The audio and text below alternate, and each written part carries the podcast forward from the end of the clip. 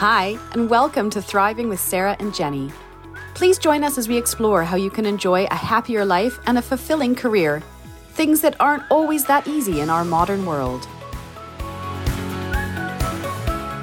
We'll be taking a look to how you can explore well-being both inside and outside the workplace, how to prevent burnout, how to achieve true happiness in work and life, and so much more. So stick around.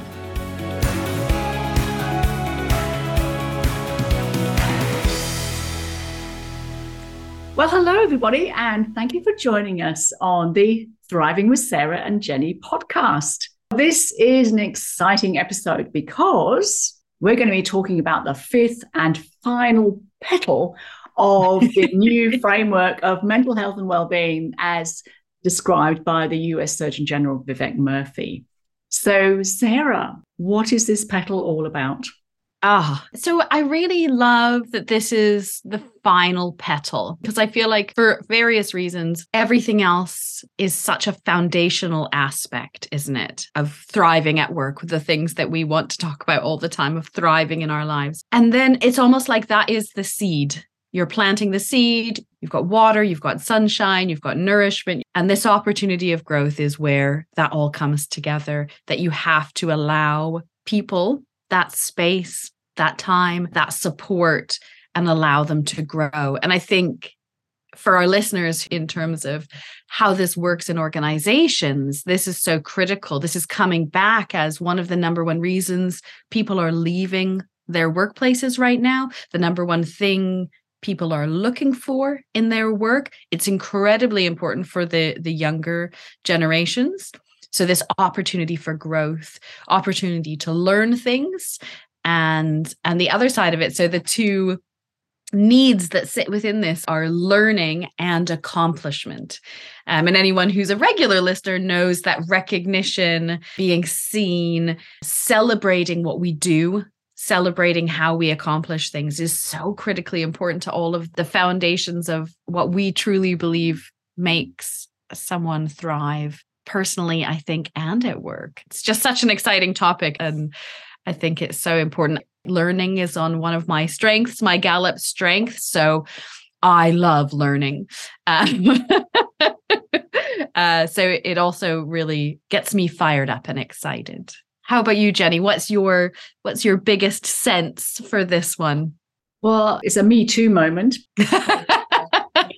I am slightly addicted to learning new stuff. I'm like the magpie who's attracted to bright, new, shiny things. Oh my gosh. I love new ideas, concepts, having my existing thinking challenged mm. because we know so much. And sometimes we have to, um, in order to learn, this is something that Amy yeah. Edmondson, the Harvard professor yes who talks about psychological safety said recently she said the biggest obstacle to learning is when you know. Mm, oh my gosh, right? Confirmation bias and all that fun stuff. As somebody who is insatiably curious, because I love learning new stuff, for me, I see this as a critical skill that we all need mm. in the future of work in order to fully flourish. Mm-hmm, because mm-hmm, mm-hmm. you come into a role with certain skill sets, you're good at what you do, but if you're never given the opportunity to further develop, to learn or upskill more yeah. than what you can do now, yeah. you're actually going backwards because mm-hmm. the pace of change, as we know, is so fast. Yes. Yes. It's actually a critical workplace need to have people able to continually upskill and update mm-hmm. what they currently know. So learning is an ongoing thing. We're never static. And I, and I realized some time ago that, you know, in the world of medicine, you never know it all because it changes so fast. Ooh, ooh, I like that, Jenny. Yeah, you must have that mindset, I'm assuming, because every year they're discovering new things and new ways. And what you used to, I'm sure, rely on as a treatment could very easily become out of date, I would guess, and go, actually, that's completely wrong. very much so. Yeah. Keeping abreast of current trends, um, new ideas, Mm. requires us to be open to exploring, trying out, because not everything that we come across or learn is going to be useful to us, but it's about being able to take it on board quite quickly and then filter out what's most relevant to us. So I think if you're in a workplace that supports the ongoing learning, Mm. Because that's what's going to lead to more innovation and creativity, and that's that's also an essential for workplaces that want to do great work. yeah, and want to have change. I get very excited about learning. Yeah. If you're ever stuck in a job where it's the same old, same old, it's boring. hmm If you're having to ask for opportunity all the time, you don't feel anybody cares about you because why don't they ask? Why don't they get engaged? Finding out, you know, what what are your aspirations and where do you see yourself? Uh, you know, if you're continuing on in the same organization. Well, and, and that thing about like a, a leader almost as a guide, as you were talking about that, I was thinking about the best leaders I'd worked with. And so often we don't know what we don't know. Yeah. But It's so wonderful to have someone who sees you, sees something that you do, and in a mentor guide type fashion, shows you a different path. Yeah. That there is an opportunity that you don't necessarily know. You know, have you seen that path over there? Mm. And it might work for you, it might not. But having someone who can direct you to be thinking about things. And the other thing that came up for me when you were saying that is my yes and is I I think it's really important in the report they talk about learning is not just the acquiring of new skills in an intellectual capacity, you know, because that's what we traditionally think, isn't it? Um, but you have social, you can learn how to be more social, how to improve relationships, how people communicate, all those other kinds of things. You've got professional, as you said, as a doctor, one of the things you might have to learn how to do is to let go of the things you thought you knew. you know, like in a professional capacity, what are the things as a in your profession that you need to be learning? And then emotional growth, which is something that I think is still lacking in the workplace. I think there's a lot more talk about it, which is a good first step. But, you know, the hows, the whys, how do you help people who are less emotionally intelligent learn safely, practice, Mhm. practice those skills in the workplace? So that, yes, whilst I love learning intellectually, I think it's a broader concept and it's nice to explore. You might be a subject matter expert, but that might not be all the things you need to learn. Absolutely.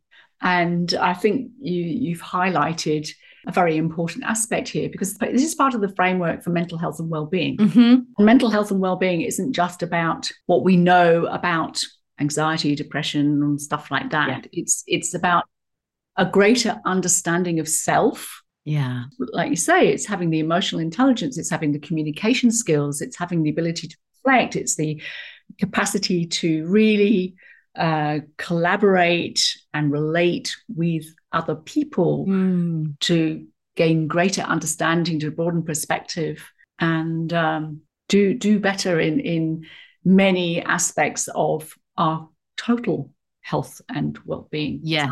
Learning it's critical. I brought, as you say, across a whole broad array of different facets. Mhm. Mm. And I think it's important as well because we've been talking so much about learning because obviously we love that. But the other side of that is accomplishment, right? And this is, you know, when we set ourselves a goal or we're trying to achieve something that it's so critically important that we stop and acknowledge that we have achieved a thing Mm. um, whether it's something we set out to or something we accidentally did or something that is a byproduct right this Yeah, um, has a huge impact and accomplishment. It says in the study, it confers a sense of competence that reduces stress, anxiety, and self doubt. So, this is part of that. Why is it important for well being? Yeah. My experience is in, in organizations, we so often forget to stop and reflect on those accomplishments. We get a thing done and then we start on the next thing. And and when you have that constant growth, right? It's like building up muscles. If you don't have rest, then you injure yourself. And the same is true, I think, for our minds. If we stretch ourselves by learning and learning and learning without a sense of accomplishment or a sense of reflection or a pause, then we don't have that positive benefit of the reduction of stress, the reduction of anxiety, yeah. the ability to believe that we have achieved these things. And when you think about the level of self doubt oh. And anxiety and uncertainty that we hear about in so many workplaces, mm-hmm. if you have undertaken some training under or done a project or something like that, and your completion of that has led to your work being recognized and acknowledged. So you feel like you've accomplished that. It's like getting graded in, in judo, isn't it? Mm. Start off with you. I think you start off with a white belt and you work your way up. I don't the- know, but uh, yes, yes, sure. Yes. Someone, someone, please mention us in the comments and let us know which color you go to. Yeah, which color are you? and we'll know whether we can play safely with you or not. But you know, if we've got our belt on because we have accomplished a certain level mm. of competency, it does. It makes us feel we're more relaxed because yes, yes, I've I've been noticed as being competent in this space, so I can yeah yeah. sort of not have to worry that I'm not good enough or think I'm an imposter mm-hmm. or all this sort of stuff that we otherwise sort of bombard our heads with all day long. So accomplishment yeah. is, is, a very important part of, of the learning piece. And I guess that's why we put ourselves through all this training and all this learning and it's not just to get a little piece of paper it's it's it's bigger than that yeah Although I'm not saying no to the little piece of paper, you know, to say, you know, you've passed and you've. No, it's nice. It's an acknowledgement. Yeah. But I like what you described that as well, because one of the pieces that they suggest that you do is this clear and equitable pathway for career advancement. And this is something that I find consistently lacks clarity. Mm-hmm. People are motivated, people want to move forwards. And I think when you do say a, a martial arts like you described and you pass this it's really clear you i need to be able to do these skills and and you know show this thing and uh, demonstrate it and all the and so you're very clear. You know everyone who is going to pass this belt color has to have achieved these things.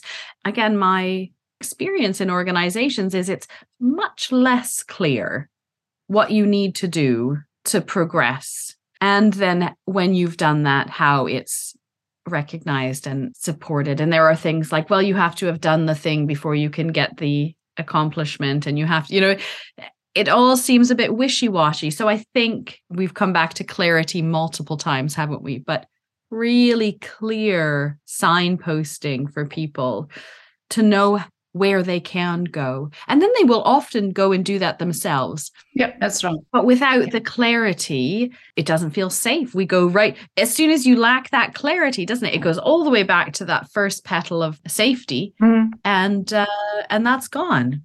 Mm. And I think another important point here is that it's vital that we we don't introduce bias into these opportunities mm, mm-hmm, because how many workplaces have you seen where the high flyers are picked out and sort of funneled off into uh, an emerging leadership program or whatever you like to call it because they they've been recognized as having special potential. Mm-hmm. My my concern here is that that leaves other people who may also have their own needs and agendas and aspirations. They may not be leadership potential necessarily, but they've got other gifts, other strengths. Yeah, absolutely. So I think we need to be very mindful that everybody, like you say, has an equal opportunity yeah. to advance. In yeah. this place. And that there are different paths, you know, that leadership is not the be all and end all, no, right, of an organization. Um, for those who love it and are talented and, and enjoy it, then wonderful. Or those who would like to explore it and learn about it, wonderful. But there are lots of other ways that you can be accomplished in your workplace and fulfilled in your work. Mm. And everyone is different. You know, the things that fulfill us are different. Yeah. I think also the bias thing, I, I love that you mentioned that, and I'll call it out. We may even have had this conversation before, but I don't have a degree. Um, and it's a long story, but I went to university and then personal circumstances meant that I didn't get to finish my degree. And and I feel like I've been quite successful in my career and I'm quite happy with who I am. And I love learning. And I look forward to a time in my life where I can go to university for the love of learning. Mm. But I am often surprised. And it, when I was working for other organizations, I was often surprised by the requirement for a bachelor's degree in a certain field. Now, don't get me wrong. I think if you're a doctor, as you are, Jenny, yes, going and being a certified doctor is incredibly important.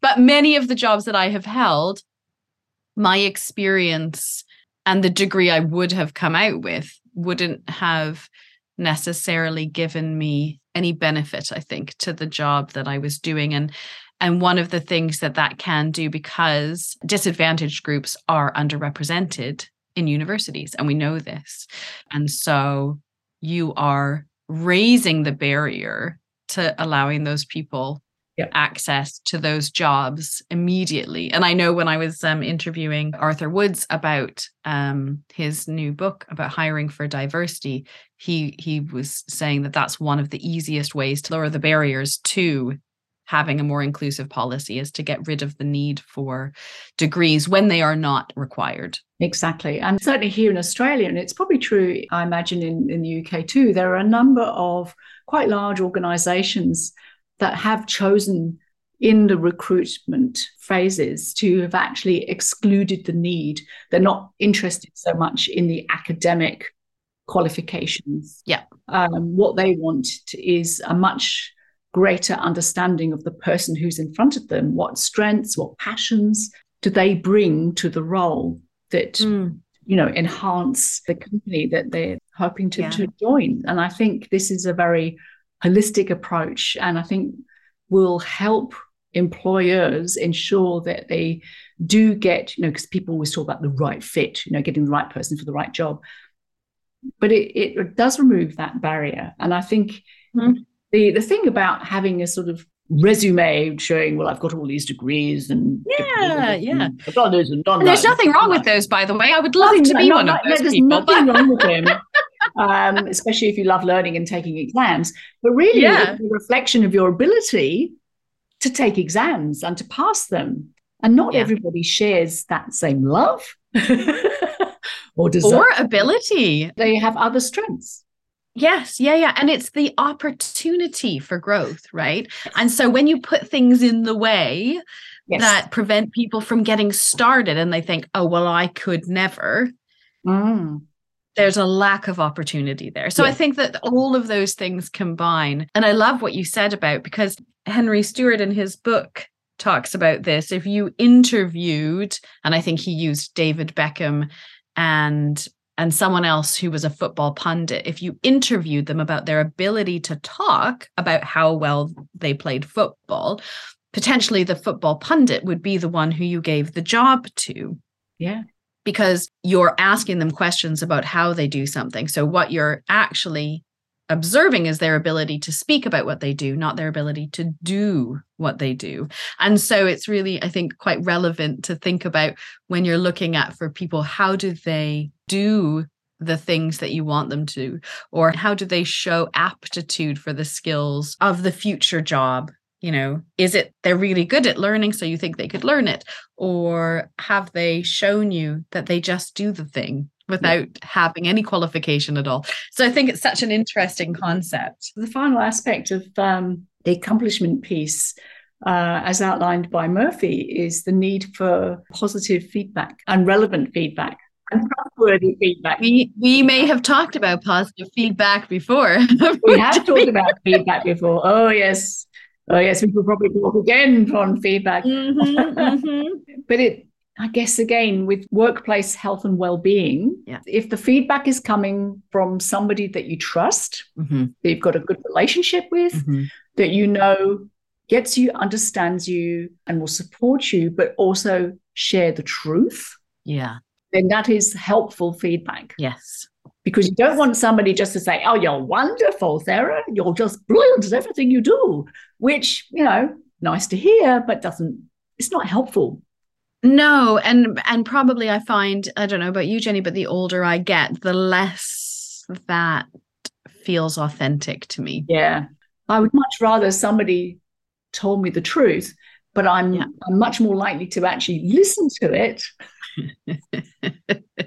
when it comes from a trusted source. And I think that's where absolutely having somebody that you respect, look up to, uh, admire because you mm-hmm. see that they've got certain qualities that you share or values that you share, then I think that can be helpful. Absolutely. I think a lot of the other feedback where it's just a 360 from people that you really don't know and they don't. You don't know.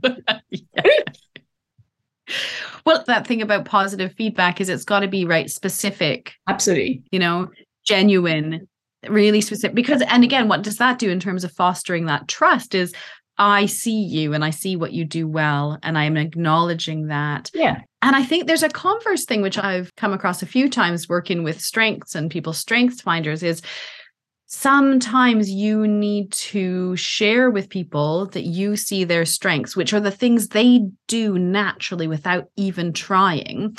So mm-hmm. to them, if you praise them for that, they feel like, what? Everyone does that. It's totally normal. So you have this other piece of like, it's not normal for everyone to do that thing. This is, they don't see what they do as special because they're in their zone of genius. And so it's just very simple for them. And so, yeah giving them that feedback so they understand that your praise is not lip service. It is really they're potentially unaware of how incredible the impact they're having is. It's something that I come across quite often when you praise someone for something that they do naturally. It hmm. doesn't mm. feel like praise for them. yeah. And taking that one step further is when you recognize that they have some additional strengths, what they call the, the unrecognized or yes. strengths. Yes. And drawing those to an individual's mm-hmm. attention can be very powerful mm-hmm, mm-hmm. because, uh, again, it's it's we don't know what we don't know.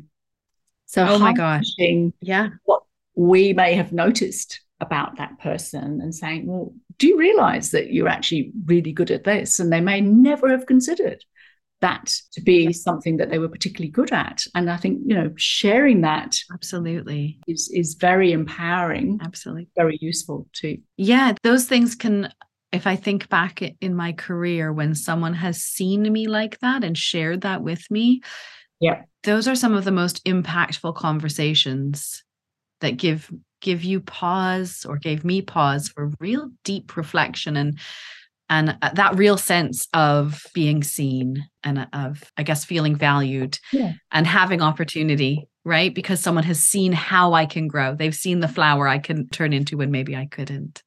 When you're still under the ground it's really hard to see that the sun is shining. So i think we both agree don't we that growth is an essential part of the human beings that we are. Yeah and, and we continue to grow throughout our lives. We are not a caterpillar that stays a proverbial caterpillar. We are a caterpillar who evolves and turns into a butterfly, and we go about and doing all our butterfly things, and then we move on again. So I think, yeah, recognizing that uh, growth is part and parcel of what makes us human yeah. And it's a process, right? and the opportunity for growth, you know, creating the environment where people can fail, where they can stretch, but also then they can come back and yep. recover so that they're not they're not growing to the extent that they're then injured, right? So it's all these things. And throughout our lives, I think as well, that support for how people grow and and as you said jenny that kind of flow of their lives mm. um there are times perhaps when you don't have the capacity for as much growth. And maybe those are the times when doing that really boring you know putting the the knob on the toothpaste is just what that's just what you need. Yes that's exactly right. That's exactly right yeah. And yeah allowing people to have the space and the conversation for what do they need for helping them identify their needs right? Because they might not necessarily yeah. know that. So i think those are all really really interesting conversations. So i guess this wraps up our five petals of this framework. Nice. Yes it's a, such a lovely one to end on. Um, but I'd love to know from any of our listeners what is the petal for you that is the most stand out or the one that maybe you are missing? How could you get more of it?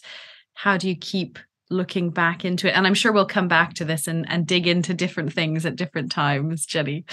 Um, yes.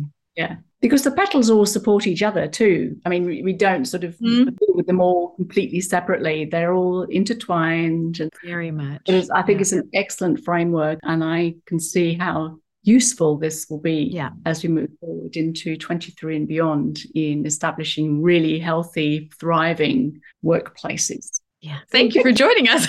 We're both grateful today. Thank you for joining us today. And we look forward to seeing you again with us next time on a podcast on Thriving with Sarah and Jenny. See you next time. Bye for now. Bye.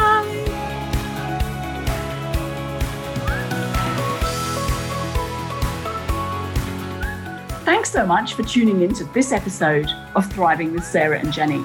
We hope you've enjoyed listening to it as much as we did recording it. And you can always get involved in the well-being conversation at all of our social links in the show notes. Until next time, stay safe, stay happy, and thrive in whatever you do.